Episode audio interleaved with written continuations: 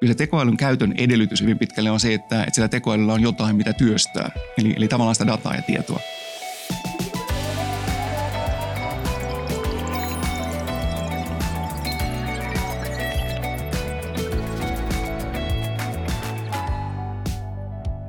Älykästä tekoa.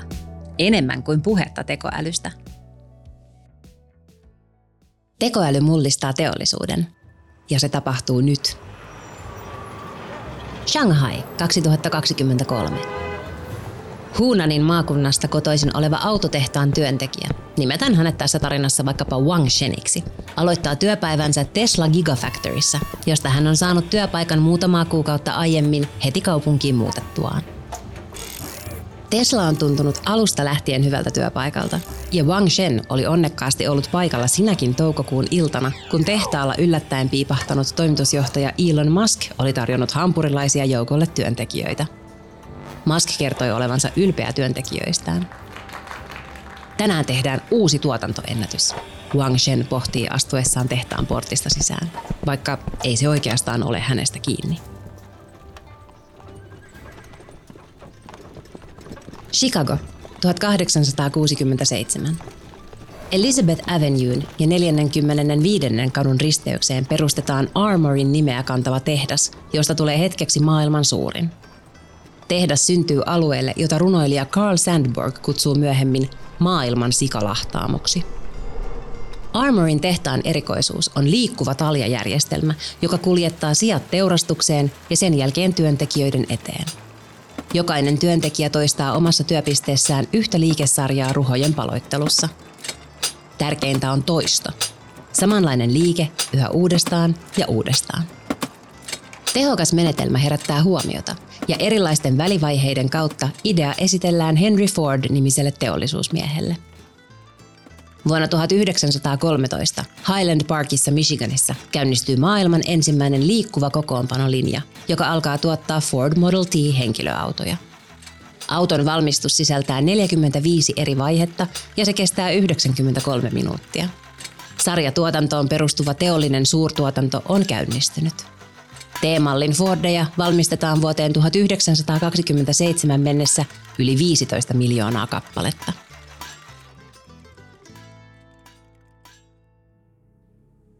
110 vuotta myöhemmin autojen sarjavalmistuksen edelläkävijä on vaihtunut. Mutta kuin kaikuna menneisyydestä Tesla raportoi, että Model 3 valmistuksessa on 40 vaihetta ja sen kesto 90 minuuttia. Vain hitusen paremmat lukemat kuin Fordin Model Tillä. Toisaalta kokonaistuotanto huomioiden, Shanghain gigatehdas työntää ulos uuden Teslan joka 34 sekunti. Se on mahdollista, koska kaiken raskaan työn tehtaissa hoitavat salamannopeat robotit, jotka työskentelevät ihmisten, kuten Wang Shenin apuna. Itse asiassa niitä ei enää pitäisikään kutsua roboteiksi, vaan co-boteiksi. Nimi tulee sanoista Collaborative Robots, yhteistyökykyiset robotit. Ne löytyvät listan kärjestä, kun teollisuusyritysten käytetyimmät tekoälysovellukset laitetaan jonoon. Cobotit eroavat perinteisistä roboteista siinä, että ne voivat oppia erilaisia tehtäviä. Ne pystyvät tarkkailemaan ympäristöään ja ovat tietoisia. Tosin eivät itsestään, vaan tilasta, jossa ne liikkuvat. Esimerkiksi kuudella pyörällä kulkevat, helliä tunteita herättävät ruokalähetit keräävät tietoa käyttämistään reiteistä ja parantavat vähitellen suoritustaan, kun kadut ja niiltä löytyvät esteet tulevat tutuiksi. Toinen teollisuusyritysten käyttämä tekoälyalue tunnetaan nimeltä RPA, lyhennesanoista Robotic Process Automation. Tällä tarkoitetaan ohjelmistoja, jotka pystyvät käsittelemään suuria massa-ajoja, toistuvia tehtäviä, järjestelmien välisiä datasiirtoja, kyselyitä tai suuri volyymista laskentaa. RPA-järjestelmät säästävät työaikaa muun muassa vähentäessään manuaalista tiedonsyöttöä järjestelmiin – Juuri RPA-järjestelmien vuoksi ohjelmistoasiantuntijat muistuttavat, että tekoäly ei varsinaisesti ole mikään uusi asia, vaan eräänlaisia tekoälyjärjestelmiä on ollut olemassa siitä lähtien, kun ensimmäiset COBOL-ohjelmointikielen rivit kirjoitettiin 1950-luvulla. Kolmas viime vuosina yleistynyt teollisuuden käyttämä tekoälyn laji tunnetaan nimellä Digital Twins, digitaaliset kaksoset. Tällä tarkoitetaan jollain kuvantamisjärjestelmällä toteutettua virtuaalimallia todellisesta kohteesta, vaikkapa laivasta tai rakennuksesta. Mallin perusta syntyy jo suunnitteluvaiheessa ja rakentamisen edetessä todellinen kohde kehittyy kohti malliaan. Lopulta, kun laiva tai rakennus on valmis, siihen sijoitetut sensorit ja muut datankeräjät alkavat syöttää tietoa takaisin malliin, jota voidaan käyttää todellisen kohteen huoltokirjana, simulointimallina tai korjaussuunnitelman pohjana. Esimerkiksi Teslan gigatehtaiden digitaaliset kaksoset saavat jatkuvasti reaaliaikaista dataa kiinteistöjen toiminnasta. Tekoälyjärjestelmiä käytetään myös tehtaiden ja infrastruktuurin ylläpitojärjestelmien osana, kun ennustetaan tulevia huoltotarpeita tai riskejä sekä yleensä ottaen varaudutaan tulevaan. Jo nyt maailmalta löytyy tehtaita, joita operoidaan lähes kokonaan automatiikan avulla. Tällaisten tehtaiden kustannuksia voidaan leikata merkittävästi energiankulutuksen osalta, kun valaistusta, lämmitystä tai jäähdytystä tarvitaan hyvin vähän tai ei lainkaan. Tekoälyjärjestelmillä ennustetaan ihmisten kulutuskäyttäytymistä ja sen kautta markkinoiden kysyntää. Tekoäly auttaa myös varastojen hallinnassa, hälyttää lähestyvästä tarvikepulasta, ohjaa hankintaketjuja, nopeuttaa tuotekehitystä, parantaa virheiden tunnistusta. Oikeastaan ei ole olemassa sellaista teollisuuden alaa, missä tekoälyjärjestelmiä ei voisi käyttää hyödyksi. Tai oikeastaan vielä vahvemmin sanottuna, ei ole sellaista alaa, missä tekoälyä ei käytettäisi jo nyt tavalla tai toisella. Vuoden 2022 lopulla esitelty kielimalli ChatGPT 3.0 herätti suuren yleisön mielenkiinnon tekoälyä kohtaan samasta syystä kuin kadunkulmissa epäröivät kuusipyöräiset ruokalähetit. Ne molemmat näyttävät ja tuntuvat inhimillisiltä. Logiikkaketjua optimoiva algoritmi ei ole inhimillinen, mutta vihreiden valojen edessä epäröivä, valoja vilkuttava kuutio sen sijaan on. Molemmat laskevat silti reittejä – Kielimallit, joita voidaan kutsua myös generatiiviseksi tekoälyksi, eroavat analyyttisesta tekoälystä siinä, että kielimalli generoi, eli tavallaan arpoo seuraavan vastauksen. Koska sillä on käytössään paljon dataa, vastaus näyttää useimmiten oikealta. Sen sijaan analyyttinen tekoäly tunnistaa annetusta datasta jonkin mallin ja antaa vastauksensa sen perusteella.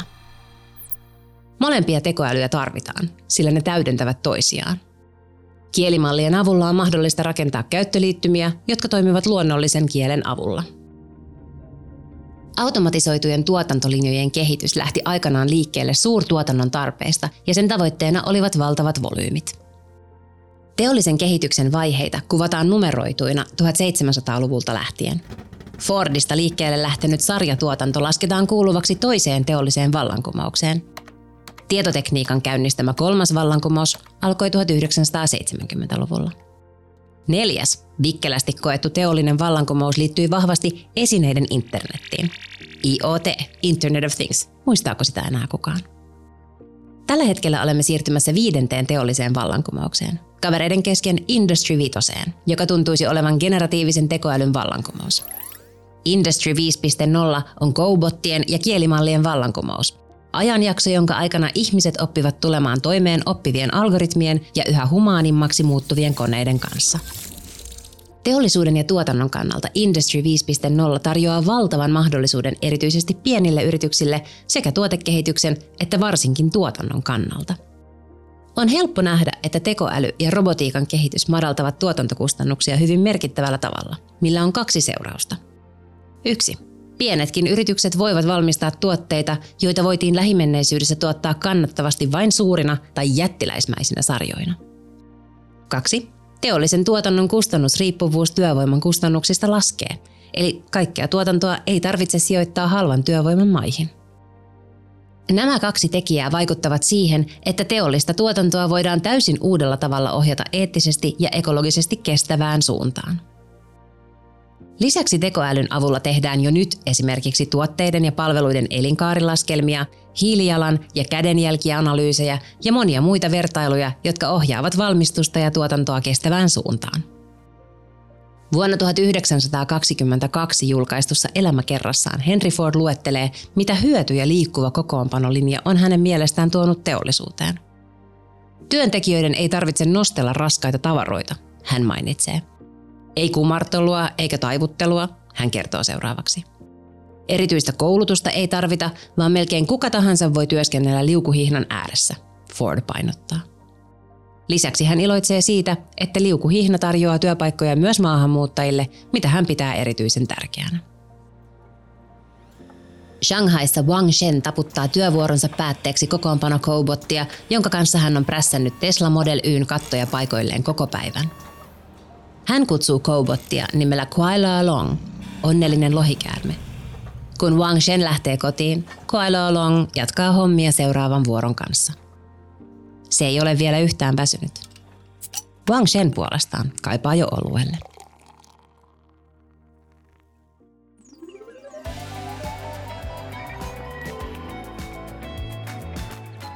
Meillä on huolia. Maailma ja tekemisen tavat muuttuvat, yrityksillä on jatkuva paine tehostaa ja optimoida ja teknologian pelätään vievän työpaikat. Mutta toisaalta ei ennenkään ole haluttu mennä kehityksessä taaksepäin, ei kai nytkään. Tästä näkökulmasta me sukelletaan tänään tekoälykeskustelun syvimpään päätyyn, nimittäin teollisuuteen, jossa tekoälyn mullistukset on jo pitkälle arkipäivää, tai näin mä oon ainakin antanut itseni ymmärtää, mutta onko? Oikeat vastaukset täällä tänään kertomassa ja keskustelemassa on yksi tekoälyyn liittyviä asioita teollisuuden puolella kenties pisimpään miettineistä edelläkävijöistä. Sataman ratkaisut liiketoiminta-alueen johtaja ja teknologiajohtaja Juha Pangakoski Cranesilta. Tervetuloa. Kiitos. Toisena vieraanani on, voisiko jo sanoa, että vakioasiantuntija, ensimmäinen vieras, joka on täällä toista kertaa, tietotekniikan ja tekoälyn moniottelija Head of Generative AI Anton Puolakka CGIltä. Tervetuloa. Kiitoksia, kiitoksia. Kunnia olla täällä tätä Suomen herra IoT Juha Pankakosken kanssa. Se onkin, se onkin ensimmäinen kerta, kun kuulen, kuulen tämän nimityksen, mutta kiitos, kiitos siitä. Mun nimi on Lotta Baklin ja tämä on Älykästä tekoa podcast. Äskeisessä tarinassa me nyt väläyteltiin, että me ollaan generatiivisen tekoälyn myötä siirtymässä viidenteen teolliseen vallankumoukseen. Kuulostaa hyvin dramaattiselta. Mitä mieltä te olette, Juha? No siis mun mielestä oli, oli hauska kuulla se, että, että tässä tämä neljäs vallankumous, joka tuskin ehti tässä alkaa, niin se on kuulemma mennyt, mennyt ohitse jo. Että, niin, niin, niin. Onko se eri mieltä? Sanotaan näin, että kyse, kyse, siis muutos Jos tapahtuu. Jos nyt tämä herra IoT. No siis muutos tapahtuu, mutta mun mielestä se muutos tapahtuu huomattavasti hitaammin. Se kestää aikaa. Ja mun mielestä se on, se on niin siinä suhteessa ihan ymmärrettävää, että puhutaan teollisista rakenteista, niin, niin siellä on paljon olemassa olevaa rakennettua ja tehtyä, mikä on sinällään hirveän hyvä niin kuin kaiken asian puolesta. Jos mietitään kestävyysasioita, niin se on oikein hyvä, että, että laitteet kestää useita vuosikymmeniä eikä ne tarvitse jatkuvasti, jatkuvasti muuttaa. Et siinä suhteessa ehkä teknologian murros teollisuudessa tapahtuu hitaammin kuin mitä se tapahtuu kuluttajapuolella. Ja kun me puhutaan neljännestä, neljännestä niin kuin murroksesta, eli, eli siitä, että, että laitteet kytketään verkkoon ja niihin lisätään sensoreita ja saadaan lisää tietoa siitä, niin kyllä se on vielä menossa, ei se olisi sunkaan ohitse mennyt.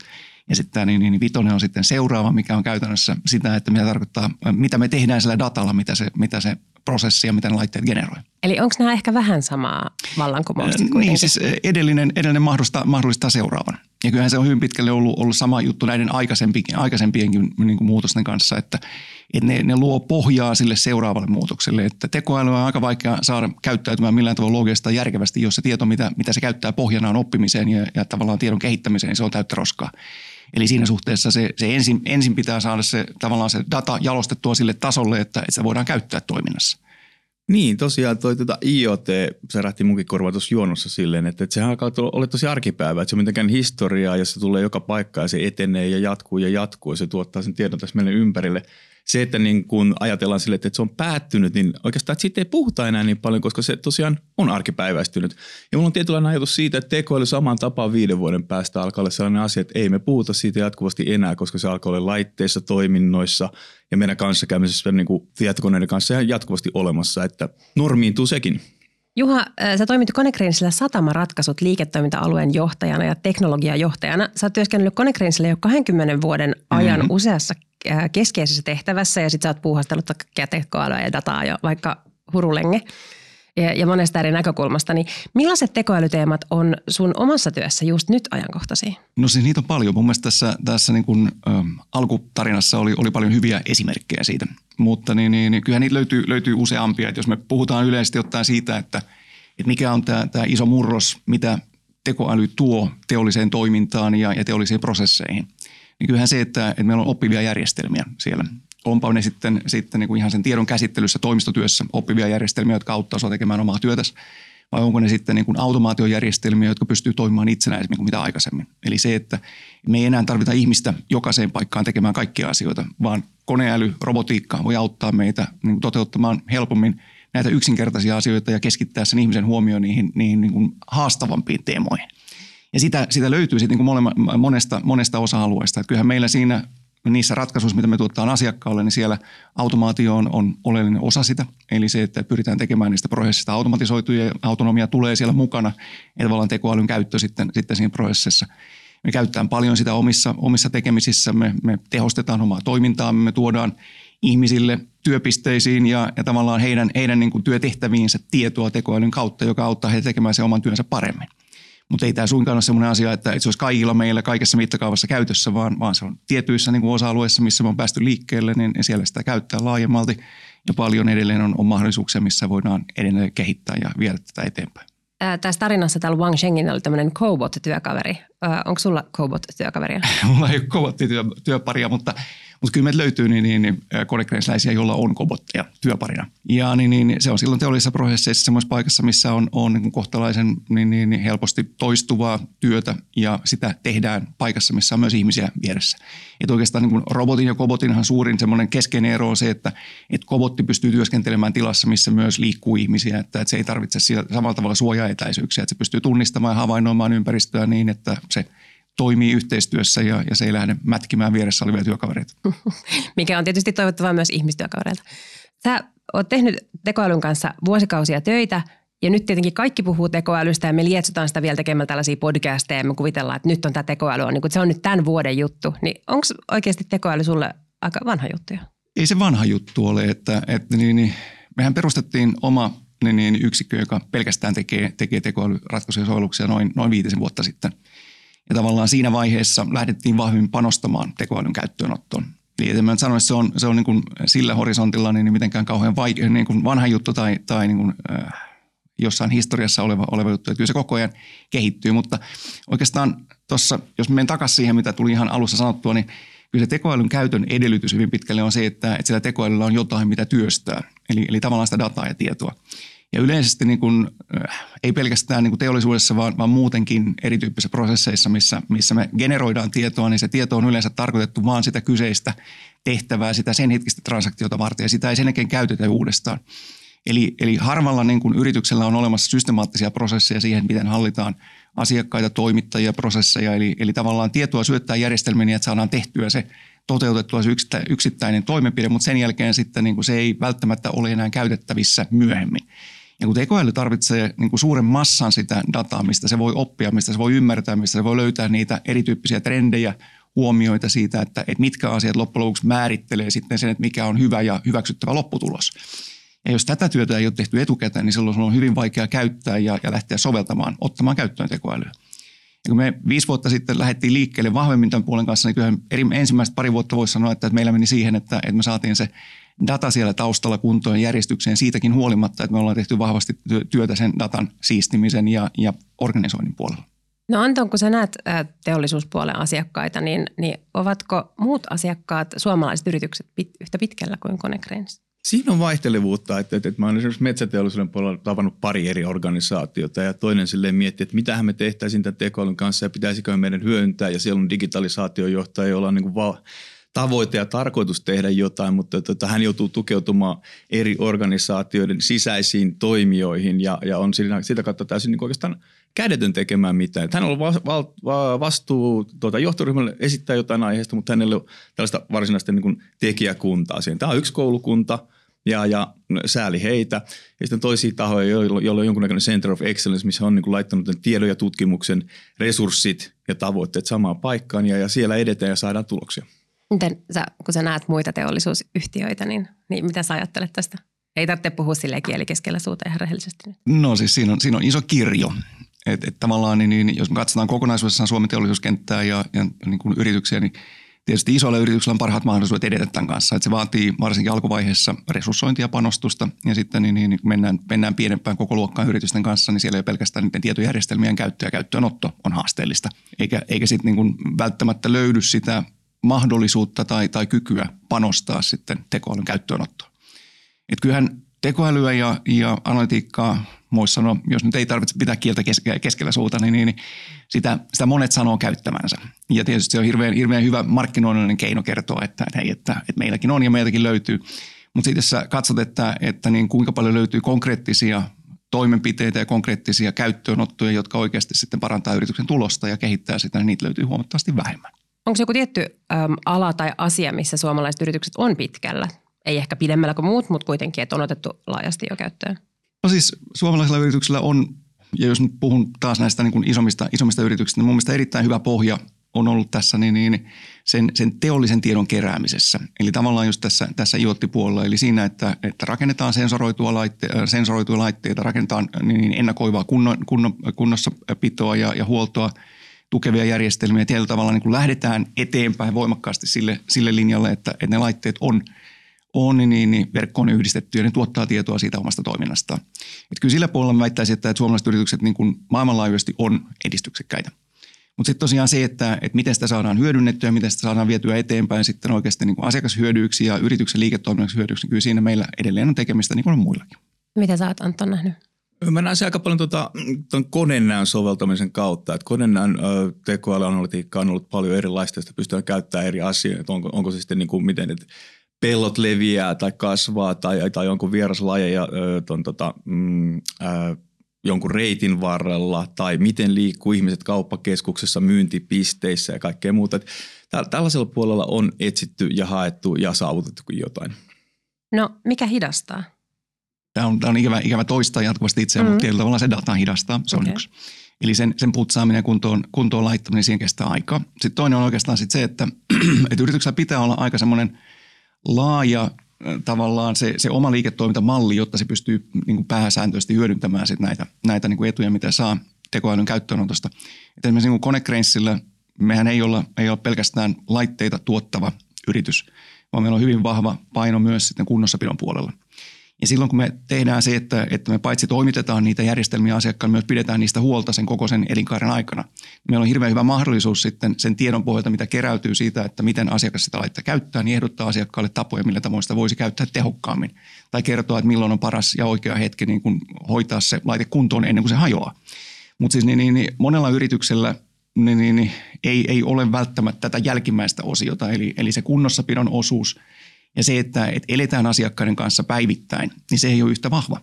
Jolloin tietyllä tavalla sun pitää pystyä kehittämään ratkaisu, jolla sä pystyt sitten sitä asiakkaan omaa tai jotain ulkoista kunnossapitoyritystä sitten niin kuin tukemaan sen, sen työn tekemisessä. Niin, että niin, niin se käytön aikainen optimointi ja käytön aikainen tehokkuuden lisääminen pystytään toteuttamaan. Ja se on aika, aika paljon haastavampi niin kuin liiketoimintamielessä ja liiketoimintamallimielessä, että, että miten saadaan toteutettua. No tämä datan kunnossa pitäminen, onko se siis resurssointikysymys, eli se on mahdollista pääasiassa isoille firmoille, vai onko se priorisointikysymys, eli se on asia, mitä vaan pitää priorisoida, jolloin se on niin kuin kaikille tärkeä? Siis se on, se on priorisointi ja, ja struktuuri ja, ja, ja kurikysymys, voisi sanoa mm-hmm, näin. Okay. Koska niin, niin, niin, siis ihan luonnollisesti siis tehdään me ihan mitä tahansa asioita, asioita omassa elämässämme, niin mehän pyritään laittamaan siihen se minimaalinen määrä työtä, mitä tarvitsee, jotta saadaan tehtyä. Oletko käynyt meilläkin? Joo, kyllä, totta. ja esimerkiksi niin tietojärjestelmien käytössä tarkoittaa silloin sitä, että, että helposti niin kuin mennään siitä, missä aita on matalin. Ja silloin se yleensä tarkoittaa sitä, että, että se tieto, mitä, mitä tuotetaan siinä, siinä samaan aikaan, kun tehdään se transaktio, eli, eli tavallaan tehdään se toiminto, niin sitä ei pystytä linkittämään kaikkeen muun siihen liittyvään tietoon. Et siinä ei ole riittävästi tunnisteita, siinä ei ole riittävästi tietoa, jotta, jotta se pystytään sitomaan kaikkeen muuhun tekemiseen. Se auttaa sen yhden transaktion tekemisessä, mutta se ei tavallaan luo tietoa, joka niin, niin, toimisi sitten oppimisen perustana jatkossa. Ja se, että, niin, niin, niin että tämän, tämän tyyppinen niin kuin järjestelmällisyysstruktuuri ja kuri saadaan tehtyä siihen, siihen tiedon käsittelyyn, niin että siitä tiedosta tulee kertakäyttöisen tiedon sijasta tulee, tulee uudelleen käytettävää tietoa, niin se on oikeastaan se iso, iso osa sitä. Ja silloin, jos, jos lähtökohtaisesti alussa, alussa kun on, on rakennettu järjestelmiä, toimintamalleja ja prosesseja, niin tätä ei otettu huomioon, niin sitä on hirveän vaikea soveltaa sen jälkeen. Ja se on kauhean vaikeaa meille ihmisille, koska niin se, että, että sä opetat koko organisaation siihen, että sen sijaan, että sä tekisit ja menisit aina siitä, mistä sä aitaan matalin siihen pisteeseen, että sä teet sen sillä tavoin, että se työ, mitä sä teet, tuottaa tietoa, joka on muiden käytettävissä – niin se vaatii aika paljon enemmän kuria ja, ja organisoitumista. Joo, ja mä kuulen tästä Juhan tarinasta tosi selkeästi sen, että heillä on datalähde ja siitä on putki eteenpäin. Niin heillä on, siellä on tieto, miten sitä halutaan hyödyntää ja miten sitä niin kuin sille, viedään visioksi ja, ja, ja, toiminnaksi ja sen tulokseksi. Ja sitten mä vertaan sitä taas, että mikä hidastaa oli Lotta sun kysymys vähän aikaa sitten, niin tota, jos mä kuuntelen tota alkujuontoakin, että Juhalla tässä on selkeä linja, mitä edetä, tietynlaisia useita putkia, mutta kuitenkin putki. Ja jos miettii taas, että jos lähtee sen alkujunon pohjalla miettimään, että mitä mä teen automaation tai tekoälyalueelle, niin siinä oli seitsemän eri suuntaa. Niin kyllä se hämmentää ihmistä ja liian monta suuntaa. Pitää jotenkin valita yksi. Eli pitää valita yksi, mutta mist, m- miten tämmöisen aloittaa, tämmöisen ajatusprosessin? No jos on aika nollatilanteessa, niin mä kyllä etsisin jotain championeja tuosta organisaatiosta sille, että joilla on mielenkiintoa jollain tavalla lähteä tutkimaan ja edistämään jotain aluetta ja, ja sen niin kuin innon kautta saada joku ymmärrys edes siitä. Että jos nimitetään vaan tuosta joku ihminen, että hei, teepä läpileikkaus, mitä meillä on tähän mennessä tehty ja mitä maailma tarjoaa, niin siinä niin kuin jää edelleen se labyrintti vaan kasvaa eikä silleen selkene. Tämä on mahtavaa, koska tämä on ollut todella kokoava teema. Jos te ette ole kuunnellut kaikkia jaksoja tätä podcastia, mitä tietenkin suosittelen, että kaikki menee tekemään, niin tämä asenne on kyllä noussut melkein kaikissa jaksoissa esiin, siis tavalla tai toisella, että se on johtajilla hyvin tärkeää, että pitää olla semmoinen tekoäly myönteinen asenne ja just pitää etsiä niitä tavallaan toimijoita siellä organisaatioissa ja pitää luoda sellaista niin kokeilumahdollisuuksien asennetta. Kiinnostavaa. Okei, no, äm, millaista ajattelua sitten, jos me tarvitaan tämmöistä niin kuin positiivista myönteistä ajattelua ja asennetta, niin millaisia investointeja me tarvitaan? No toi ensimmäinen tuli jo multa, että, että, että nyt työntekijöille sellaista oikeutusta ja valtuutusta käyttää aikaa itselle mielenkiintoiseen asiaan tai pikkusen niin, että katso sinä tätä puolta tästä RPAta, sen mahdollisuuksia, katso sinä analyyttistä tekoälyä, katso sinä taas sitten tota, generatiivista tekoälyä. Tai ehkä kaikki nämä samalle henkilölle, mutta kuitenkin jotenkin silleen sen, sen näkemyksen löytäminen organisaatiosta tai sen organisaation läpikäyminen, että mitä on jo tehty. Että nykytila pitää ymmärtää ja nykytilan mahdollisuudet.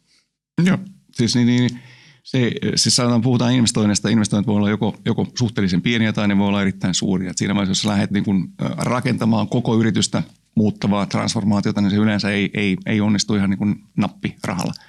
Mutta niin, niin, niin yksittäisissä työtehtävissä, yksittäisissä työprosesseissa, niin sä voit ottaa käyttöön jo olemassa olevia työkaluja hyvinkin pienellä investoinneilla.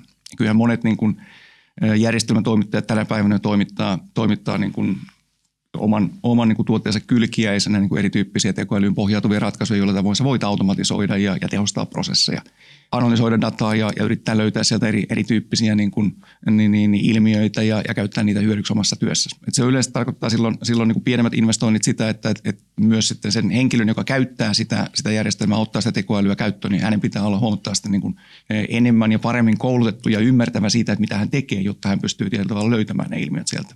Aivan, ja puhutaan nyt vielä hetki, vaikka tämä onkin iso asia, niin työpaikoista tähän loppuun, koska tätä on tietenkin siitä asti, kun Jetsoneissa oli semmoinen niin kuin sisäkkö, joka oli robottinen ajateltu, että robotit vie jossain vaiheessa kaikkien meidän työpaikat tai ainakin osan meistä työpaikkoja.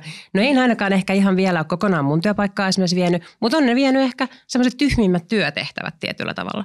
Niin äh, mitä nyt sitten työpaikoille oikeasti, jos katsotaan vähän pidemmälle tulevaisuuteen, tapahtuu? Kyllä se tulee muuttamaan työtä ja työn kuvaa ja, ja työtehtäviä. Että niin, niin, jo tänä päivänä sanotaan, että siinä vaiheessa – meillä tietyt henkilöt tulee ja aloittaa työpäivänsä, niin he saa tiedon siitä, että, että ok, että, että niin, niin, niin edellisenä päivänä nämä, nämä asiakaskontaktit tuli sisään, että, että näihin tavallaan kannattaisi, näihin ja näihin kannattaisi reagoida ensin. Ja niin, niin saa tiedon siitä, että, että nämä kymmenen eri tarjousta, mitkä, tarjouspyyntöä, mitkä on tullut sisään, niin näihin tekoäly on tehnyt kuuteen ensimmäiseen ehdotuksen, että katsoja hyväksy. Eli, eli tietyllä tavalla niin, niin, niin voisi sanoa, että pikemminkin tehdään tekoäly ja, ja niin kuin automaatio – tekee niitä, niitä yksinkertaisempia, toistavampia tehtäviä, mutta myös jalostaa sitä tietoa ihmisen päätöksentekoa varten, jolloin tavallaan se niin kuin henkilö pystyy itse keskittymään sitten siihen osioon, missä oikeasti tarvitsee tehdä sitä älykkäitä päätöksiä puoleen tai toiseen ja analysoimaan sitä, että onko se tekoäly tuottanut jotain sellaista, joka, joka on niin kuin eteenpäin vietävissä. Ja sehän tarkoittaa silloin sitä, että, että tekoälyä itse käyttävät työntekijät, niin heistä tulee huomattavasti tehokkaampia kuin henkilöt, jotka joutuu itse selaamaan kaiken sen tiedon lävitse ja, ja niin käyttämään hirvittävän määrän aikaa siihen, että pääsevät samaan pisteeseen, mihin tekoäly voi heidät tuoda. Jolloin tietysti niin, niin suurempi määrä työtä tulee tehtyä yhden, yhden ihmisen ja, ja tekoälyn toimesta. Et sillä tavoin se varmasti tulee, tulee asia muuttamaan, samoin kuin sitten ihan vastaavasti kobottien käyttö niin kuin linjalla ihan, ihan niin kuin fyysinen työ, niin kun siinä pystytään käyttämään apuvälineitä ja, ja apukäsiä työn tekemisessä, niin silloin se ihmisen tekeminen, tekeminen niin keskittyy siihen, missä ihmistä oikeasti tarvitaan. Ja tavallaan tämmöiset niin kuin avustavat työtehtävät voidaan siirtää sitten näille koboteille ja, ja avustaville järjestelmille. Ei tavallaan yhden henkilön tekemä työ, niin, niin sen, sen määrä, että mitä yksi ihminen pystyy tekemään ja tuottamaan järkevästi, niin se kasvaa. Anton, oletko samaa mieltä? Niin, tuossa oli selkeä, selkeä linja tuonne tota, varsinaisen teollisuuden puolelle. Itse katson tätä tota, enemmän äh, ohjelmiston ja muiden alueelta ja hallinnon työtehtävien kautta, koska GL-malleja sovelletaan aika paljon tällä alueella. Niin jos me nyt askellaan tätä tästä eteenpäin, että 2023 oli tämä niin hypevuosi ja nyt tulee tämän krapula ja ihmettelyn vuosi, milloin kyllä tehdään oikeanlaisia tekemisiä, äh, jolloin 2025 aletaan saamaan hyötyjä irti. Että, että Varsinainen niin kuin, vaikutus työelämään aletaan ymmärtää parin vuoden päästä aika hyvin, että, että mikä niin kuin, todella silleen alkaa näivettyä tulla tarve, tarpeettomasti ihmisten suhteen, mitä, niin kuin, mitä tekoäly pystyy toimittamaan.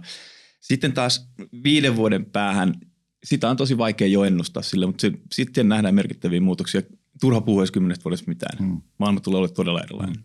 Joo, ja tosiaan tuossa alussa käsiteltiin jonkun verran kanssa sitä, että muutos ei, ei, vaikka tavallaan me nähdään se, että mitä se muutos tuo mahdollisuuksia tullessaan ja, ja mitä, mitä se voi tehdä ja toteuttaa, niin se muutoksen toteutuminen, se realisaatio, niin se kestää aikaa. Että eihän nämä jutut siitä huolimatta, että meillä on teknologia käytössä, niin se ei tarkoita sitä, että saadaan välittömästi käyttöön, käyttöön ja sitä pystytään soveltamaan jokaisella osa-alueella. Ja meillä on paljon olemassa olevaa investointia jo esimerkiksi teollisissa, teollisissa järjestelmissä, tehtaissa ja, ja muualla, joihin tekoälyn käyttäminen on vähän niin kuin laastarin liimaamista päälle, että, yritetään korjata jotain, joka tavallaan ei ole korjattavissa. Että se, että, että niin, niin, niin, käytetään sitä, mitä meillä tällä hetkellä on siihen asti, kun sieltä elikää löytyy ja sitten sitä mukaan, kun investoidaan uusiin järjestelmiin ja uusiin laitteisiin, niin tekoäly tulee myös sitten niin siellä vahvemmin esille. Okei, no tuon perusteella mä osaan nyt arvata sun vastauksen tähän mun seuraavaan viimeiseen kysymykseen, joka on, että voiko teollisuuden yritys menestyä ilman tekoälyä? Mm, voi. Ihan. Oho, mä olin ihan varma, että sanoit ei. Minuakin kiinnostaa, minuakin kiinnostaa. voi, voi ehdottomasti menestyä ilman tekoälyä, mutta kyllä se muuttuu koko ajan hankalammaksi. Että, että, mutta siis tekoälyhän on ainoastaan yksi, yksi osa-alue siinä yrityksen kilpailu, kilpailukyvyn tekijöissä. Että, että edelleen tietysti niin keskeistä on se, että yritys tekee, tekee, niin kuin, tekee toimintoja, joista on hyötyä asiakkaalle. Ja niin, niin mä en usko, että, tekoäly vielä vähän aikaa niin, niin, niin välttämättä korvaa meillä sitä, sitä niin kuin päätöksentekoprosessia, että me ymmärretään sitä, että mikä on asiakkaan oikea tarve ja mikä on se, se lisäarvo, mitä asiakas tarvitsee sitten, sitten eteenpäin päästäkseen. Eli kyllä niin kuin yrityksellä on paljon ihan tehtävissä ja, ja kilpailukykyä on kehitettävissä ihan, ihan ominkin keinoin. Ei sitä tarvitse tekoälylle nyt sitten niin, niin ulkoistaa mutta niin tekoäly tehostaa, se niin, niin, niin auttaa asioita, se tekee niistä, niistä asioiden tekemistä nopeampaa, se tekee ihmistä tuottavampia siinä vaiheessa, kun se on otettu kunnolla käyttöön. Eli varmaan siinä, siinä jonkun aikaa kestää ja, ja kyllä me edelleen, edelleen meillä tänä päivänä meiltä löytyy käsityöläisiä, meiltä löytyy paljon osaavia ammatti-ihmisiä, jotka ei ole, ei ole tarvinneet Fordin tuotantolinjaa, ei tarvitse välttämättä tietojärjestelmiä eikä, eikä iottia ja niin, niin pärjäävät oikein hyvin. Mutta tavallaan tämmöisten suurten teollisten, teollisten yritysten osalla, niin kyllä tämä on iso kilpailutekijä, jota ei voi jättää huomiota. Ja mulla on vaikea uskoa, että jos kaikki tekoälyratkaisut kapeastikin ajateltuna poistetaan jonkun yrityksen käytöstä, niin kyllä se yritys pysähtyy, koska tekoälyä on ollut siellä, täällä ja tuolla piilossa sen verran, että tota, se vaikuttaa jatkuvasti meidän tekemisiin. Mutta mielenkiintoinen näkemys ja, ja ymmärrän kyllä. Juha Pankakoski, Anton Puolakka, kiitos keskustelusta. Kiitos. kiitos. Me halutaan, että tämä podcast on enemmän kuin puhetta tekoälystä, joten me toivotaan teidän kuulijoiden saavan tästä podcastista myös jotain konkreettista hyötyä. Siksi me kiteytetään jokaisen jakson lopuksi kolme oivallusta, jotka kannattaa pitää päätöksentekijänä mielessä, kun lähtee ottamaan tekoälyä osaksi organisaatiota. Head of Generative AI Anton Puolakka CGiltä. Mitkä kolme ajatusta kannattaa napata mukaan tämän päivän keskustelusta? Ja on kolmen A-periaatteet. Ensimmäinen, että aloita – ne työkalut tunnetaan ja, ja, ja välineet aletaan tunnetaan, prosessit tunnetaan. Nyt on hyvä aika edetä. Toinen pointti on, että automatisoi näillä työkaluilla. Säästä työaikaa, se voidaan käyttää muualle. Ja kolmas vaihe on avarra. Nyt on paremmat soveltamisen mahdollisuudet kuin koskaan aikaisemmin.